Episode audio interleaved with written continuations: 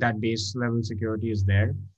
It's mostly just down to peer pressure and the need to and the need to find validation from others because you think that that's a substitute for you know your own internal voice and it tends to create a vicious cycle where you spend so much time looking for external validation that you don't really figure yourself out which makes you more dependent on the external validation which makes you sink more time into it hey guys my name is akshita i'm a data analyst and a travel enthusiast i'm anagh i'm a finance bro and a tech geek and you're listening to the why coordinate the weekly podcast where we discuss the why behind human society and behavior.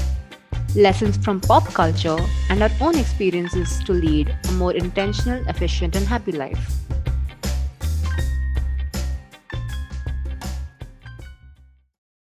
Hey guys, welcome to the Why Coordinate.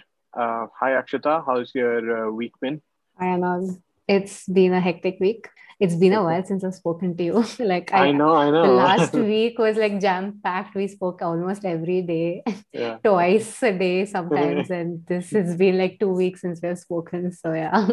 I know, I know. It's like I have no idea what's going on in there, but maybe Aww. let's uh, connect. Yeah, we'll connect afterwards. Um, I keep um, getting our monthly uh, catch up reminders on my phone. I'm like, oh I don't know.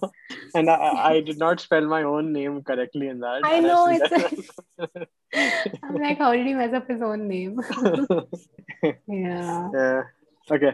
Uh, so today we have uh, Rahul uh, joining us. Um, Rahul, would you like to introduce yourself to our guests, uh, listeners? Hi, everybody. I'm Rahul Topiwala. I am part of the Rotman class of 2023 cohort. Um, I guess I'll just give a little background about myself. I'm from India, Bangalore, born in Bombay, raised in Bangalore. Um, did my schooling here, lived most of my life here, and I did an undergrad. I wanted to like you know do something special, do something different. So I chose.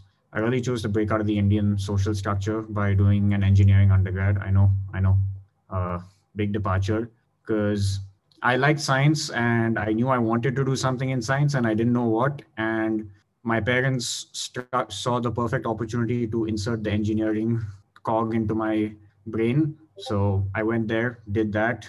Um, I studied in the US at Georgia Tech, uh, where I did chemical engineering. And it was my first time really living abroad for an extended period of time. So I really got to meet other people, you know, experience different cultures, see how other people communicate with each other. And really, I think more than any textbook, that's really what gave me an appreciation for the world, for the people, for the people that inhabit it.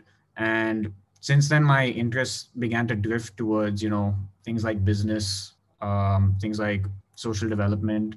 And when I came back to India, I started working more along the lines of, uh, you know, I started working in a startup where I got to interact with a lot of different people, where I got to do a lot of different things and really sort of expand my horizons. And it was working at that startup and working with like founders and strategizing with them and uh, getting drunk with them also uh, after hectic days that made me decide to like pursue the MBA and build on that newfound appreciation for business, for strategy, and for you know global markets. So that's why I'm here. That's why I'm talking to Anagh and Akshita right now. Few extra interests about me. I like writing. Uh, I like stand up. You know, once in a while I'll perform in my spare time. Obviously, it's been a little difficult in the last two years, but hopefully, hopefully that'll change. Um, I started cooking during the lockdown, which has been great. My mom is very pleasantly surprised that I'm at my cooking abilities, mostly just that I haven't burned down the kitchen. But it's definitely going to help me, uh, you know, survive Toronto. And yeah, I guess that's kind of a quick lowdown about me. And I'm excited to talk to Anagh and Akshita, and I'm excited, and I'm excited to meet you guys in a while. Yeah. Uh, on that note of Rahul burning down his mom's kitchen, uh, I was about to burn down my house because my laptop's charger started uh, sparking up. so we had some technical difficulties, but we're back on. And uh, yeah, in, in Rahul's introduction, I, I forgot to mention that Rahul is, uh, I mean, he, he, he is a stand up comic, but I also really like his style of humor, which is a little dry, a little sarcastic, which I really, really appreciate. Some people find it offensive, but I really appreciate it. So I am really excited for our conversation today. I hope uh, we get to see more of that and offend some people, Rahul. uh, Let's hope not. Yeah. well, uh, let's see how it pans out. We can always edit part bits out uh, which get too offensive. So that's a, uh, yeah, that's a luxury in stand up I don't have. yeah, yeah, yeah. So, so tell us more about your stand up uh, experience. Like, what? How did you get into it, and what was like your first show like? It was it was a college show. Um, Okay. I was in my second. I was in my second year. I had just walked. I had just walked out of a really bad test, and I Hmm. saw and I saw a friend, like a friend of mine who I knew who did stand up, and I just kind of randomly approached him and said, "Hey, when's the next open mic?" Hmm. And he took me to the he took me to like this charity show that the that one of the college student organizations was happening. I did five minutes there. It went well. Then I went Hmm. outside college and bombed for four mics in a row, which taught me a lot of humility. But then Hmm. I don't know. It's just something about like the the rhythm, the constant per- persistence. It, it it really Hmm. gets to you, and it becomes very very like addictive. You you get that sort of adrenaline rush when you go on stage, and nothing else can really match it. And and do you think you you want to pursue continue doing that in Toronto? If I have time, yeah. During the first year, I don't know how much time I will have, but once things like open up, once we get free, hopefully when we get free, yeah, I I'd love to. It's I've already been scouting out like Toronto open mics, joining the subreddit and all that. So Oh, nice man, nice. Uh, I've I've actually not been to that many open mics. I've been to uh there there's a there, there's a bar in the Foggy Bottom area in Washington DC. Uh, that in there they have three levels, and at the third level of basement they do these open mics. And uh, like open mics seem to be like a very mixed bag in terms of like the quality. Some people can be extremely uh, bad, but then some people are very, very good. And then you feel like, how are you getting this kind of entertainment for the amazing price of free? Um, and um, yeah, it, it's something that I've always considered doing, but I don't think I've had it in me to kind of take the take the step and you know put myself through that sort of humiliation of bombing and people not understanding uh, what you're trying to say. Um, yeah, open mics are, I mean, they're meant to be a mixed bag. That's where people try stuff out, whether or Hmm. not it works. You'll see great comics performing terribly because it's sometimes because it's their first time even attempting a new bit. A new joke. Okay. Yeah.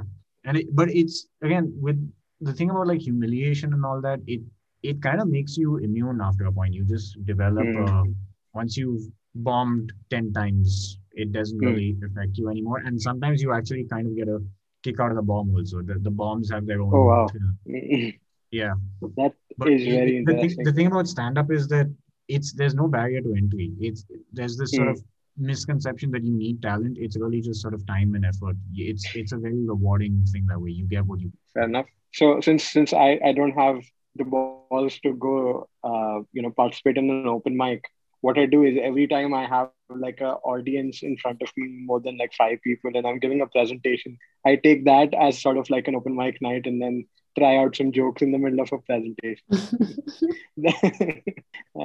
that is kind of my go-to thing to do in like undergrad and, and grad school. Like whenever there was a presentation, I'd, I'd have like an entire bit in between.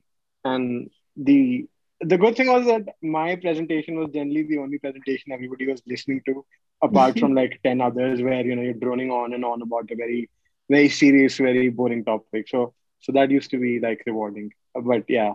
On on, on that note of uh serious and rewarding versus not so serious but still rewarding topics. Uh, let's introduce the topic for today, which is why do people choose um, success over happiness? And to kick off this discussion, uh, I want to first talk about what, how do you define success and how do you define happiness? Uh, Akshita, Rahul, who, do, which which one of you would like to go first? Akshita, you want to take it? Yeah, I can go. Um, honestly, both of them are so um, intermixed I believe so. I don't think it's easy to define what happiness is. I mean, it's both of them are so subjective, both of them are ever changing. Um, but then one thing is for sure happiness is um, a state of mind. It isn't a goal that you achieve, it's something that you feel, versus success can sometimes be taken as a goal where I have achieved this and thus I am successful. Versus in happiness, you feel happy irrespective of what you do. So it's a state of mind versus it's a goal. So that's what I kind of have this very layman explanation of what happiness versus success is. Um, I still do not know how to differentiate it completely. They are very coupled, they are very interlinked. Maybe if Rahul can uh, shed some light, if he has any more, uh, you know, ideas on how different or what defines happiness and success separately. No, I think Akshita actually covered it pretty well. I think I think we all try to make success and happiness the same thing. It's sort of the unspoken goal in all our lives. And I think the more the longer we live, the closer those two tend to come together. I think happiness is a sense of contentment and a feeling of satisfaction at where you are and what you've done. And success is more often than not a sense of achievement and a sense of making a tangible impact on the world around you. I think success is generally external in a way that happiness is more internal.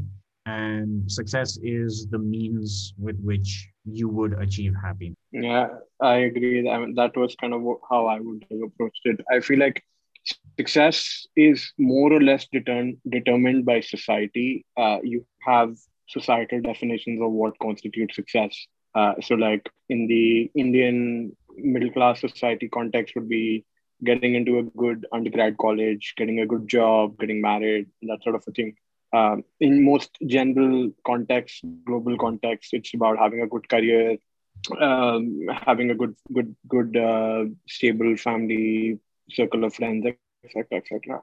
Uh, and of course, they they overlap. Uh, if you're kind of satisfied and you're kind of meeting your goals in your professional life, in your personal life, you will be happy.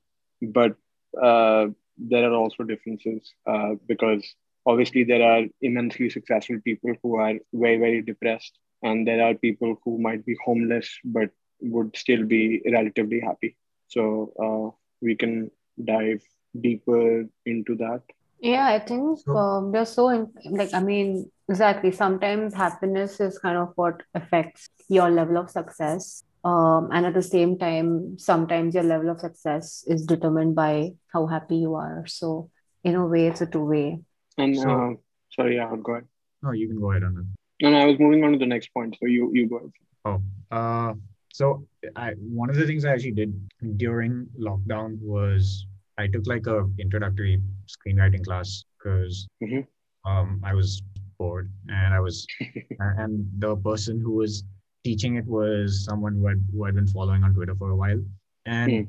there was something and the funny thing is that I went in there learning about screenwriting but I actually walked away with a lot of thoughts about my own life and how to kind mm-hmm. of recontextualize how I define success and um, happiness mm-hmm. and one of the things that um, one of the things that you're taught in that introductory screenwriting class is that when you're writing for writing a character, every character has a subconscious need.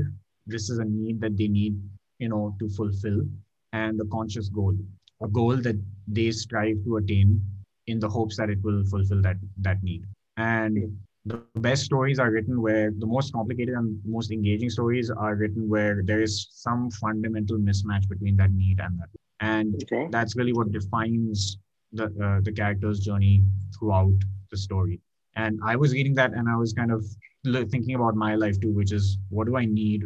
What do i want? What do i think i want? And are those two really aligned? Have i really made spend time to think about how those two connect with each other. Like if i need to just perform if my need is to just be you know happy and live a relaxed life performing stand up does my want of money and material wealth really square with that? Or do i need to reevaluate that? Does my definition of success correlate to my own sense of happiness? And and sometimes i also feel that again this kind of goes back to that discussion about comparing yourself in competition Um, so, like on in an absolute sense, if you're sort of in a vacuum, or if you look at what you want, uh, you might might consider yourself to be happy. But then, when this, I feel like to be happy, you don't need to look around you and see what everyone else is doing.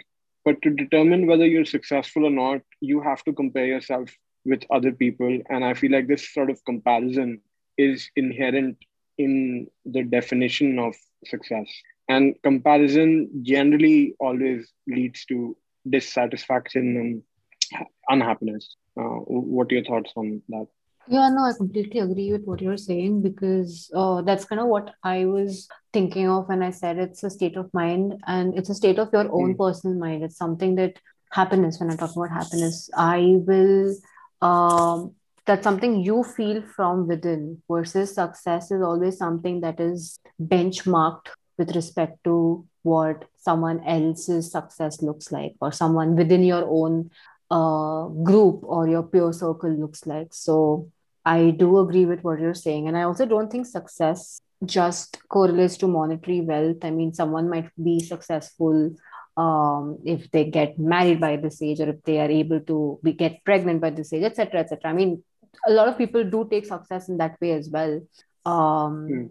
Versus a lot of people take the same things um, as unhappiness. I mean not as a happy thing right? So i mean i'm just kind of saying that you know a lot of people take success and happiness together the same way. A lot of people take it very drastically very differently and it's very subjective to the, who the person is. Um, society might tell you this is successful you're great uh, you've done such a great job but you personally might not feel very good about it and vice versa so although it's interconnected it can either go contrasting ways or on the same way hmm in in so we are three Indians talking about this, and uh, Anagh mentioned the Indian middle class a while ago. There is this, uh, there's this. I don't know if it's a meme or a pop culture. I don't know what to call it. It's called Sharmaji Ka Beta, and hmm. if Sharmaji Ka Beta is basically uh, the euphemism for comparison amongst Indians. So Sharma is a very common Indian name, and in this beta means son. So Sharmaji Ka Beta means the neighbor's son, and the neighbor is ostensibly named Sharma. And you know, you hear a lot of stories about how Indian students are constantly compared with each other. You know, you bring you get 80% on an exam, your parents will say Sharmaji ka beta got 90%. You get you come back with a 90, they will say Sharmaji ka beta got 95%. Ordinarily, I feel like most students would have been very happy with that 10% increase between the two exams. But Sharma Ka Beta has now added an extra element of competition. And so they're essentially um, spending their whole lives judging themselves based on someone else's performance, which is always going to change and it's always going to be fleeting. So I think that's something a lot of young people struggle with. And I think this plays a key role in how our definitions of success and happiness change over time. Because I think the older you get and the more the more time you spend kind of trying and failing to live up to what is essentially an impossible standard, you start to realize what matters and you start to kind of reevaluate and fundamentally pivot your life in order to meet your own internal goals.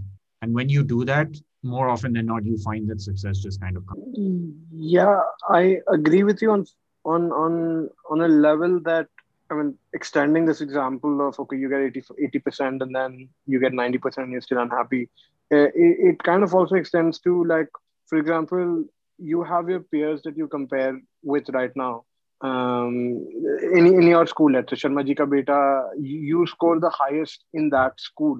Then your yardstick becomes even longer. Then you'll compare yourself to like everybody in the city, or if you top your city, you like there will always be someone better than you out there uh, that people would compare themselves to, and that kind of extends even over to sort of like careers and lifestyle where you have like as people get more rich more successful uh, there's always someone above them to kind of look towards and you know uh, feel inadequate from. And and that is why i feel like no amount of success can get you happiness if there's no contentment uh, although that is like in, that statement 100% i don't agree with because there is a certain level of income uh, that you need to reach where you get happiness below that uh, money starts becoming a cause for a lot of stress and uh, reasons for worrying.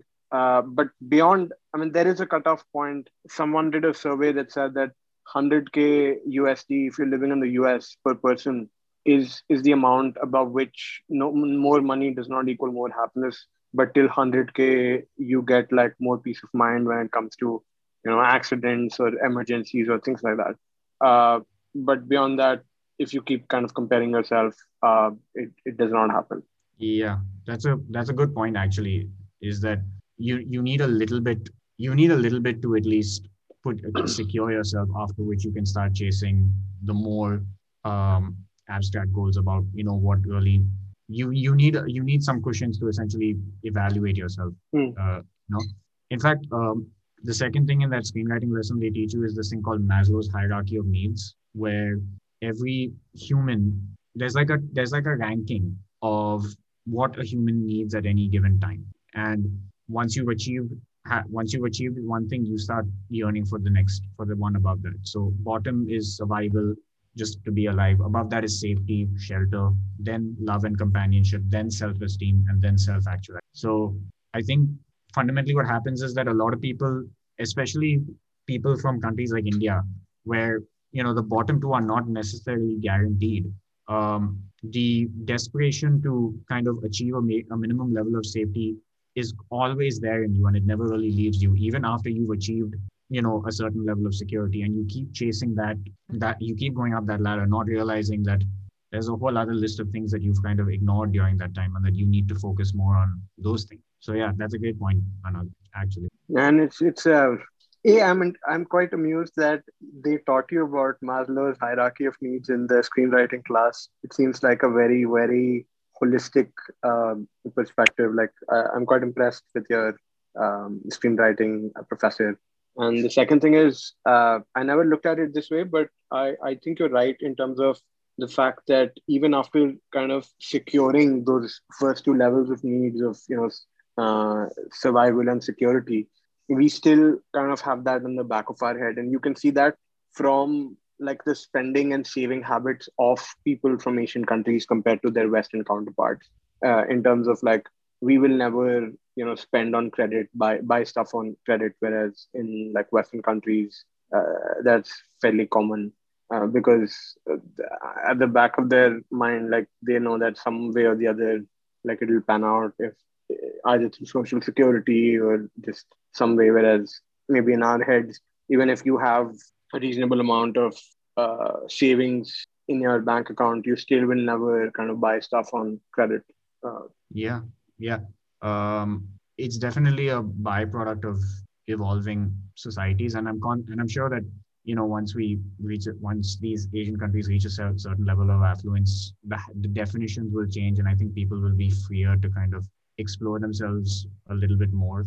Um, it's just nice to be in the generation where those debates are finally starting to be had. You know, I think we're, we're we might be one of the first few generations to really start pushing back against the parents, like, no, mom, like, this is something I want to do, and I'm confident that I can make myself secure in this, uh, in this, uh, in whatever I choose. Yeah, but but I feel like we th- that is sort of a privilege that comes from like our p- parents and their grandparents generations or kind of like you know standing on the shoulders of giants like if uh, they didn't choose career options or they didn't lead the kind of lifestyles they led uh, we won't be able to lead the kind of lifestyles we lead today. So um, it, i feel like it, it it comes from that. Like i don't blame them and i kind of appreciate the privilege but it's good that that kind of talk is happening so that in general overall as a society we can also start looking at higher levels in the maslow's hierarchy beyond just the bottom two so philosophical. Okay. Do you, do,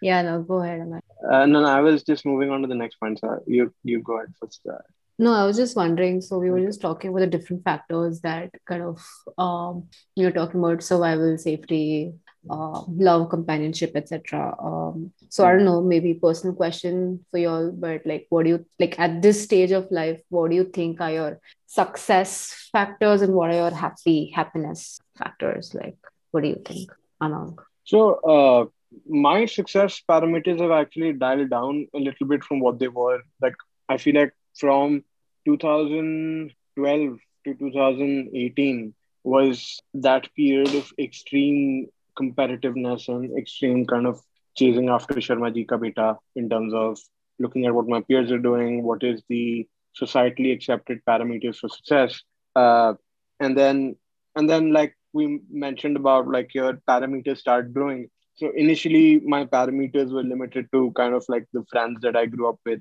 in India, and then um, then I reached a point where compared to them, I felt like I I I achieved some level of success. So then my yardstick expanded to basically the whole globe. Then it became compared to every 26, 27 year old in the world. Where do I stand from a career perspective in like the particular industries I was looking at? And then after a point, I realized that, you know, this is no way to live life because it's going to lead to almost always dissatisfaction and uh, you know the the life that I was leading in 2017 to 2021 has been extremely satisfying from the levels that we talk about. So, like my first three levels had been met, and because I was chasing the upper two levels, uh, so to speak, uh, I was still more miserable. Uh, so now that's changed. I don't know, Rahul, what what your take on it is. Not that different. I mean, I did engineering, so clearly money was in my head somewhere. Uh, is it, it, it's weird because it's actually the I reverse interpreted the standard Indian logic, you know, which is that, hmm. well, the, not the standard Indian logic, what we were talking about, which was that, hmm. you know, my dad and grandfather worked for a while to get me to where I am. I should hmm. kind of use this privilege to explore what makes me happy. But I think when I was 18 or 19 or when I was in college, it was, oh, I got to beat them. Like that, that, that debate started going on in my head that I need to build and expand further. Yeah. But stand up, I think, actually kind of helped me prioritize a lot of. And I think hobbies mm-hmm. tend to do that. You know, hobbies, interests, parallel activities that don't necessarily equate to any monetary or external validation, but just make you feel good. Having mm-hmm. that alternate voice helps you kind of critically evaluate what you're doing in your you know mainstream career as well like before i remember before stand up it i we uh, I would go to I, I, would go to interviews and I'd ask about like the you know hiring questions about uh, salaries and all these things. And after mm. stand up, I started found I found myself asking a lot more questions about work life balance. Like, am I actually going to be happy? You know, what's the environment like?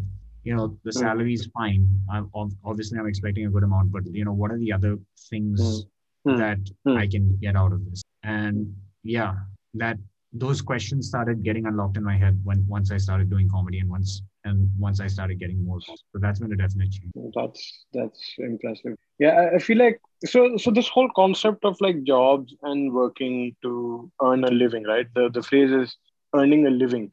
Uh, and the idea is that you you know you do do your time you pay your dues and then you get paid uh, your salary and then you can then lead a life do whatever you want to do in your life in terms of your hobbies and leisure and all of that. But over the years, uh, it's become the sort of thing where we are basically making a dying because we spend all our time at work. weekdays, you can't even think of really planning anything outside of work if you're in sort of these competitive white collar jobs or if you work in any job in India. And then most of the times, weekends are also not protected. So basically, what we do is we live from sort of one holiday to the other, and the rest of the time we're kind of just spending all our time at work. And uh, yeah, I, I feel like what is the point of all of this if you're not really happy, you're not getting to use it, or if you're not getting time to do anything? I think we also, I mean, uh, this conversation is kind of bringing me back to the conversation we had with uh, Mavis based on mm-hmm. what we want and what we uh, need to do. I think this is something Rahul also mentioned earlier in the conversation mm. about this want versus need. And um, mm. that entire, I think I mentioned this in the podcast with her. Um, this random situation I had a few years ago where I had to kind of decide between doing something that makes me happy, which was doing an international volunteering stint, versus doing something that is success deemed successful, which is getting an internship in a good job uh, in a good organization and kind of that decision making process of whether it's a to choose success or to choose happiness. I think this this conversation is also very similar to that. Um, how would you kind of tackle the situation? Suppose say rahul if you're in a situation where there's this amazing opportunity for a stand up free of cost i mean you're not getting paid for it and you know you kind of you know you're going to feel so good after this but at the same time same day you have this uh, very important networking event where you think you might be able to crack this one company that you want to work with so how do you make that choice of you know what's at that point what's more important to you do you have any ideas, or is it just a trial and hit and try method? Oh, uh, it's very contextual. It's hard to say. I mean, first of all, stand-up shows are networking events. Comics go there so they can meet the producer and get another 10 gigs out of it. There is no like that's the that's the only reason we all really go there. So it's a networking event either way. Um, I yeah, that, that that's a tough one actually. I, I haven't thought of it. I might. I, am glad you brought it up. I think it might come up once or twice in Toronto. Um, I don't know. Anagh, do you have any? Do you have any ideas? No. Is he muted? Yeah, I feel like it, it goes back to that point I made about you know achieving a certain level of security, and then it could be a, a job that pays 100k, or it could be just getting a job. Uh, so in, in this context, it, it depends on when the networking event is happening. Like if I feel like I have a job that I'm reasonably happy and satisfied with, I'm definitely going to sc- screw the networking event and you know go go attend the stand up event. But if I'm right now struggling to find a job, let's say I'm, we are going to all going to be in, in B school and we'd be looking for a job. Uh, so going to that stand up event while I'm at the back of my head still stressed about finding a job is not going to give me happiness. So in that sense, in that that particular context, I will go for the networking event. But let's say after we've graduated and I've start, I've got a nice job that I like, and then there's an opportunity to you know go go to some bigger company or some some other networking event. Then I'll probably say screw it to that and you know go do the stand-up comic event because I am I am reasonably safe. I'm reasonably happy, and then this is kind of higher level. Yeah, yeah, no, I agree with that. I think uh, it would depend on the situation. If I'm if I have a certain amount of security and if the networking event isn't a full necessity, I'd probably take stand up. Otherwise, I'd go. Otherwise, I'd go for network. Yeah, and it's it, also has to be like so so so right now uh, with this B school, we have a gazillion events on our calendar right now, and not all of them are going to be of value, or in fact, most of them are not going to be of any value. Uh, but in our heads when it comes to prioritizing you know I, I have like yesterday we had an event organized by bain and i was in no mood to like attend. I was in no like headspace to attend another event where people are uh, you know just advertising their organization and i'm not going to get anything of value out of it. But i still attended because in my head i was like oh this is related to you know job searching and careers and all of that. But how I ideally should approach it is look at it not just based on what category of event it is, like for example, networking versus hobby, but also look at how important it is in that particular field. So, like for example, yesterday's event I could have missed entirely, and I would not have missed anything except for maybe a couple of memes that were created out of it. Uh, whereas some events might be more important, so that needs to be assessed rather than just a sort of blanket prioritization that anything related to career takes precedence over anything related to hobby slash socialization. Do you also yeah. think that it's uh, related to, I mean, how risk averse or risk tolerant you are in terms of this entire choosing success versus happiness? Uh, yeah, uh, I, I, that that comes into play as well, and there it's it's like I would swap out the phrase happiness for peace of mind. Like uh, there there are opportunities and options or decisions that you can make which are more high risk high payoff. But uh, like for example i've realized that i'm i'm very risk averse. So i've i've made career decisions in the past couple of years which are going to pay me off lower than what i could have if i'd gone the other path. But it gives me more peace of mind. And you know choosing to go to a b school in canada is the prime is a prime example of that where the payoff is going to be maybe slightly lesser, but there is extreme peace of mind. And that's because I'm risk averse. I think uh, I yeah, well the MBA is actually great in that in that extent because it's kind of a miniaturized version of life itself. You will just get, you know, slapped with more events than you can possibly imagine. And it's really up to you during that first year to figure out, okay, what do I need to, where do I need to be? Where do I not need to be? What can wait later? What has to be done now? It's a real sort of trial by fire. And the second year, in the second year, from what we've all heard, people, students are a lot more content and a lot more chilled out because they've kind of figured reprioritize themselves. And I think most people live their life going uh, live their life with that mentality as well.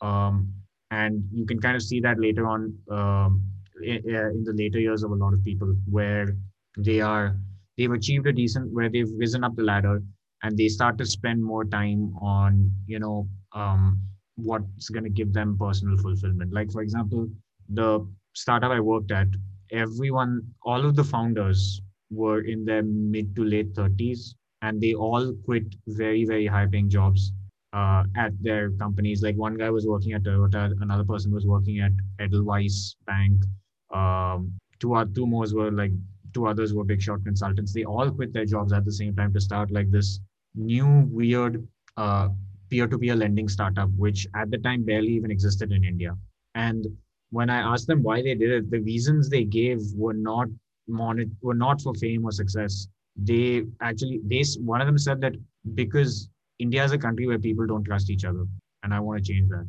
So it was a much more, it was a much deeper, more altruistic reason than I imagined. But again, going back to Anagh's point, they had the internal self-esteem of Edel, Edelweiss behind them when they had made that leap. So I think during I think during the MBA, we're all going to go.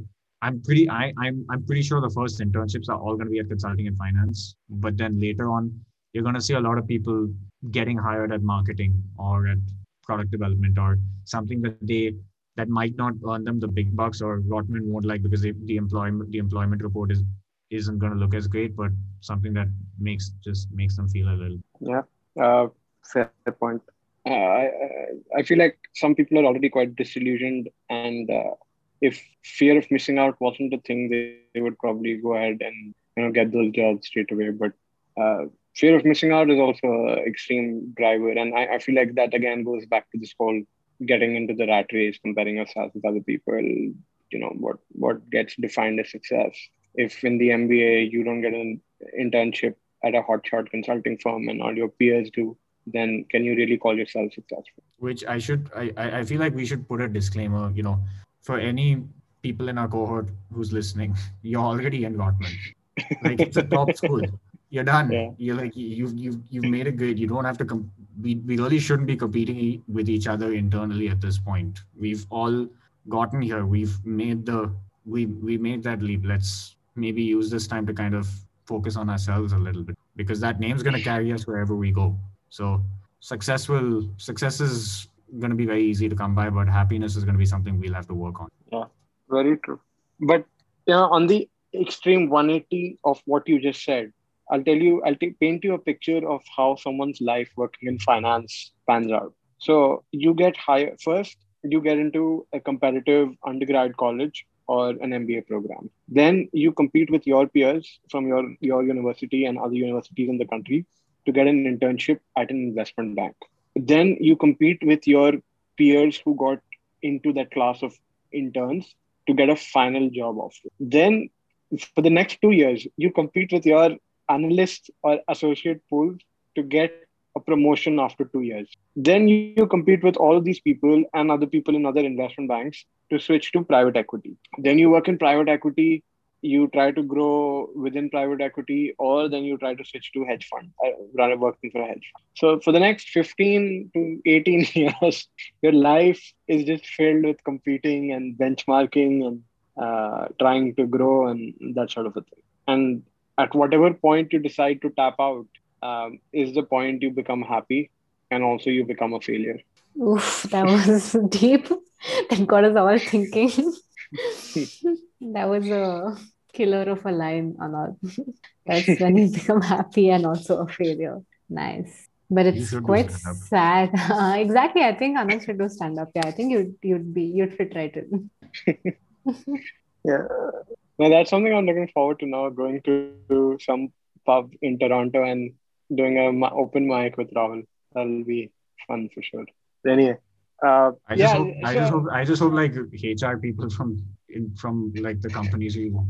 I really don't want them to see that. I, I, I would hate to do a show and then some guy from BCG is sitting there and then he sees me in the interview. He's like, not him. No, nobody was talking about it. No, no, no. I don't want him meeting our clients. Uh, uh, yeah. Uh, but to be fair, those BCG consultants won't have time to attend stand-up comic shows anyway, so you're safe. I was just thinking that. I was like, I, I like how Rahul things. BCG people have time to come. Yeah. Okay, so let's let's move to the next uh, bit, which is like, do these definitions of happiness and success change over time? Like from like when you were growing up as a kid, from based on what your parents have kind of ingrained into you, and then you go out in the world yourself and kind of experience things, and and then maybe a few years down the line. Yeah, yeah, uh, definitely. You you definitely start to again. It, it, it's the beginning, where the goal of everyone is to make success and happiness the same thing, and I think that just gets easier as you go older, regardless of what career path you take. As long as you kind of are able to ensure a minimum standard of living, you start to think more about um, yourself when you start to think more about um, what personally gives you joy. I think that's a big driver behind midlife crises, for example. Like Mm. usually it's the same story where someone will hit their, you know, their 40s and then they kind of look back and they're like, oh, where did where did all the time go? Where did every Mm. where did all where did all those years go? I need to really sort of double down and focus on, you know, doing the crazy stuff that I missed out on. That's it's sort of a standard um, template of life that most people have gone through. I think it's changing generation by generation. I think we are a little bit better at blending at blending the two uh, early on because we've seen we have a greater exposure to career opportunities. We the diversity of jobs is much greater, so there's a lot more room to kind of pick what pick and choose what we personally like.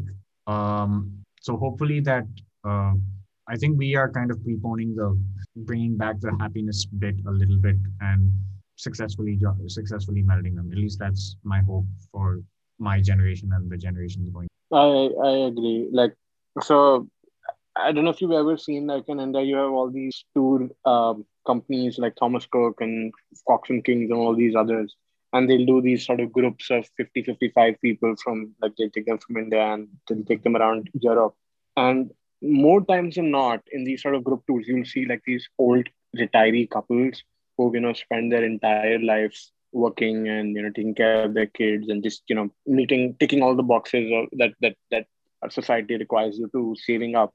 And then now they're kind of going on this sort of almost around europe for example. But the problem is that at by this point if you know they're in their 60s 70s they no longer have the energy to really go around. And it, it just breaks my heart to see that you know they deferred their entire life to kind of this point where now they're going to start doing things that they would have liked to do. And but now it's it's sort of too late because you no longer have the energy. You don't have that sort of uh, you probably will not be able to enjoy it or take in as much as you could if you know you went and did that at our age. And uh, actually, speaking of that, there's one more kind of important thing we haven't discussed in the life in the people's lives, which is kids, like family, children, because that's a very key moment where, on the one hand, it's a big happy, it's a big boost for your happiness because it's an incredible feeling to like live for someone. I don't have kids, but I know there's people in our cohort that do, and Hmm. it, it's incredible to like be able to live for someone other than yourself and you know be part of someone else's life. There's no greater happiness than that. On the other hand you better you feel more than compelled to make sure that that kid has everything he or she could ever Yeah. ask for and more. So there's a lot more responsibilities that come with that.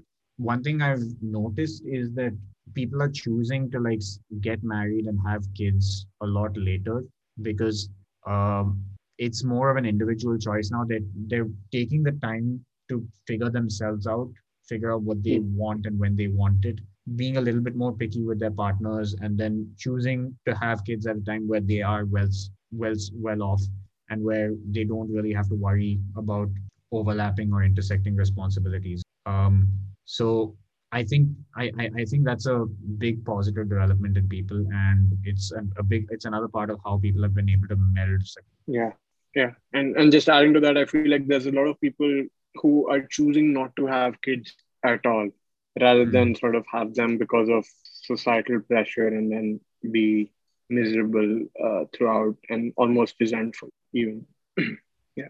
Okay. And now let's come to the titular question of the episode. Why do you think people choose success over happiness? When when we know that success happiness is the goal and uh, happiness is, you know, what I mean, we're trying to reconcile both of them together.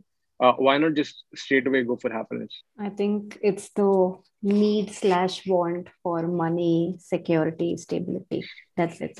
Um, happiness cannot guarantee all of it maybe in some situations happiness the thing that makes you happy might kind of guarantee you uh, some kind of stability some kind of security some kind of money but uh, when you compare it with something that is deemed successful it might successful by society it might kind of guarantee if not all three one of the three. So that need for stability i would say whether it's financially whether it's uh, societal whether it is just mental stability is what is why people probably go for success over happiness. I mean pursuing something that makes you happy is also not an easy task right? It's it's also a tough road to follow.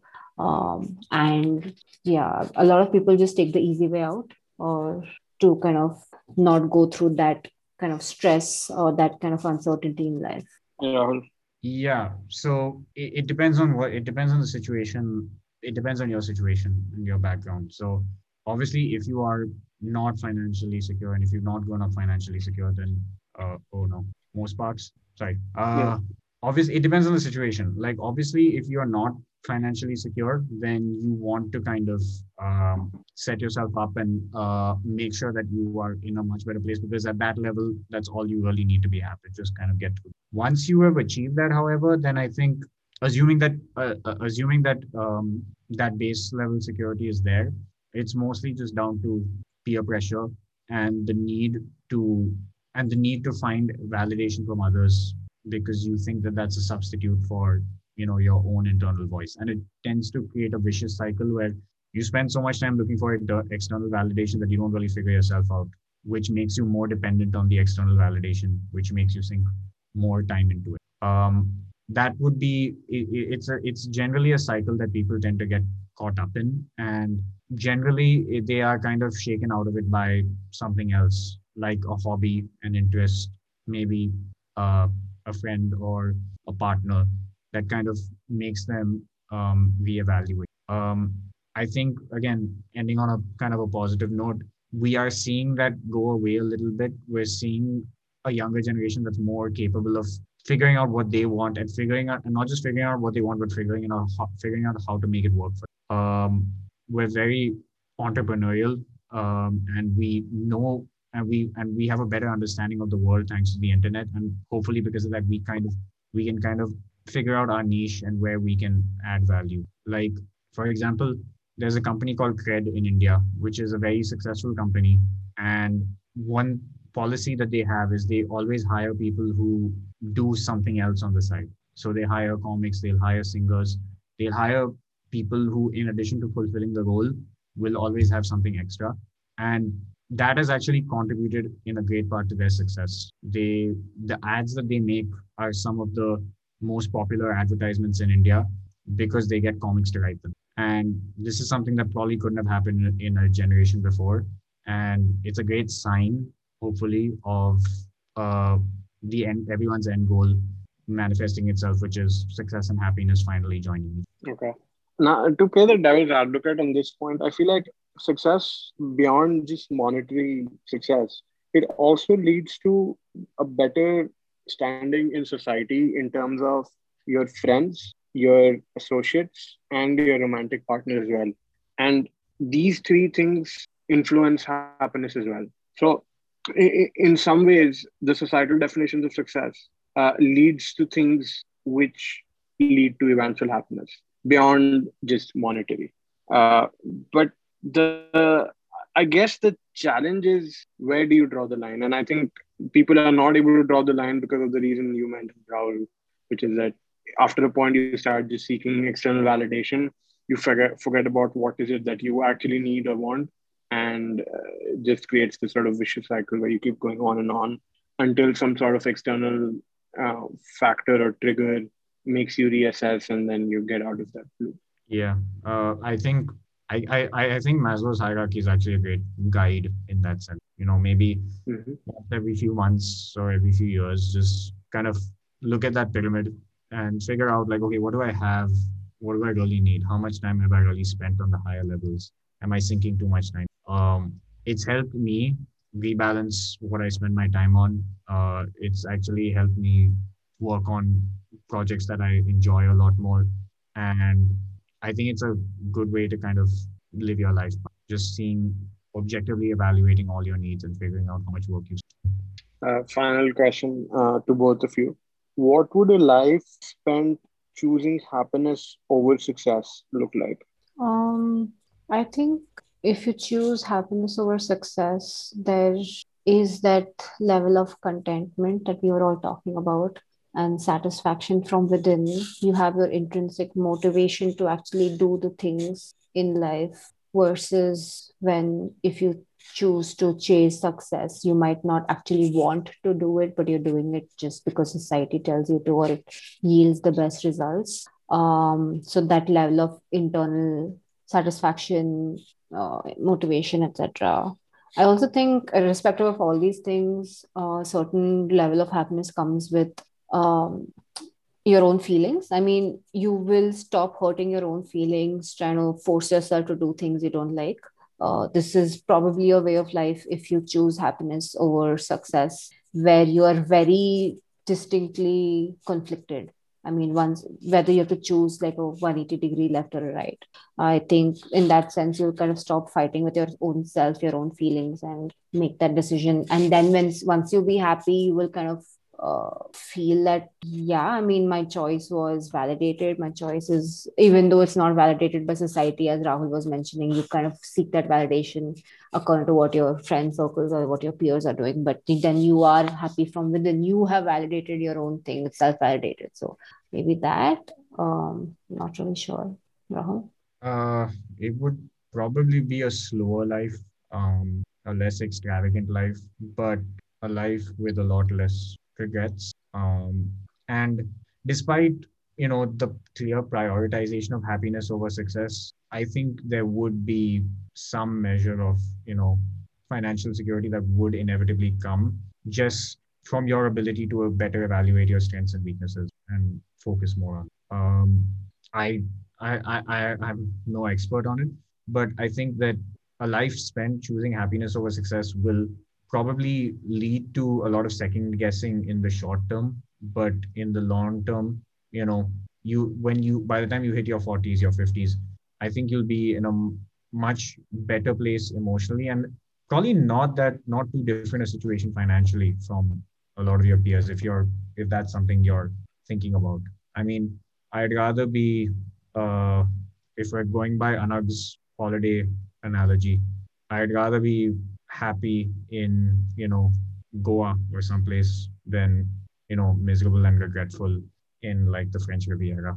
So yeah, slower, less extravagant, but I think more, but a better life and a life with a lot less looking back. Yeah, and this reminds me of this quote that I have like on my uh, sticky notes that I always keep. It's like it goes, uh, I'd rather regret the risks that didn't work out than the chances I didn't take at all. So, in that sense, um, if you chase happiness, you will at least not regret that you know you never tried it out. You can always, always um, go back to doing things if that doesn't work out. But in case you never try to go for what makes you happy you will never know. And in that sense then you will still not be successful because you will always have that regret as what rahul mentioned. And it's funny that that is exactly how I plan to justify the the decision to quit my job and work on a startup and then have it eventually fail and then go back to finding a job in the interview. Like I went through this whole question and my response before I resigned. And this is exactly what I was going to call. But Anagh, the startup would have made you the startup would have made you a way better employee you would have been a whatever job you do afterwards the even if you fail at the startup the whole startup experience would put you miles ahead of everyone else and you'd be searching for better jobs by the end of it You'll Hmm. be more focused on the jobs you wanted based on the hell that you went through Yeah. You'll be able to pick out what you enjoyed better and you'll be better at it so yeah i mean that's I mean, maybe fine you might lose out on some money after those years spent but there actually is Hmm. some return to chasing it's not it's not always a you know complete trade-off Right off.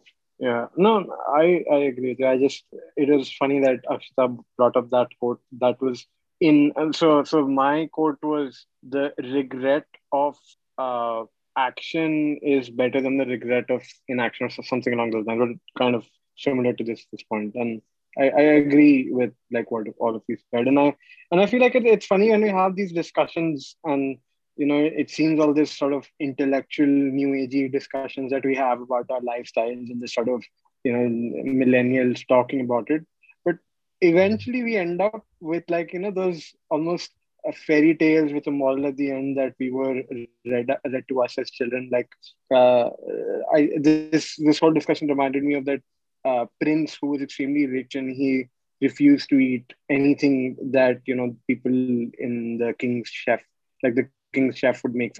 And then he went and lived with like a very poor family who was you know who didn't even have like resources to buy bread and stuff but then by the end of it he was extremely like happy and then he was happy eating his plain bread or something like that so like the point is that you should be satisfied and happy with where you are rather than keep striving for more and more and more and more and you know there's no end to that but I don't know, and how, how, do we reconcile that with having just signed up to go to B school and go ahead dive head first head first into the rat race? I don't think we can justify our actions. Yeah, I feel like this is the worst thing you could say to a bunch of MBA. It's like Yeah. it's like us trying to deflect all our classmates, saying, "Hey, go choose happiness over success." I'm like, I, I can Yeah. imagine us like kind of give this, like us giving this lecture in a class, and the professor is like, okay, you still, you're still getting a D. yeah.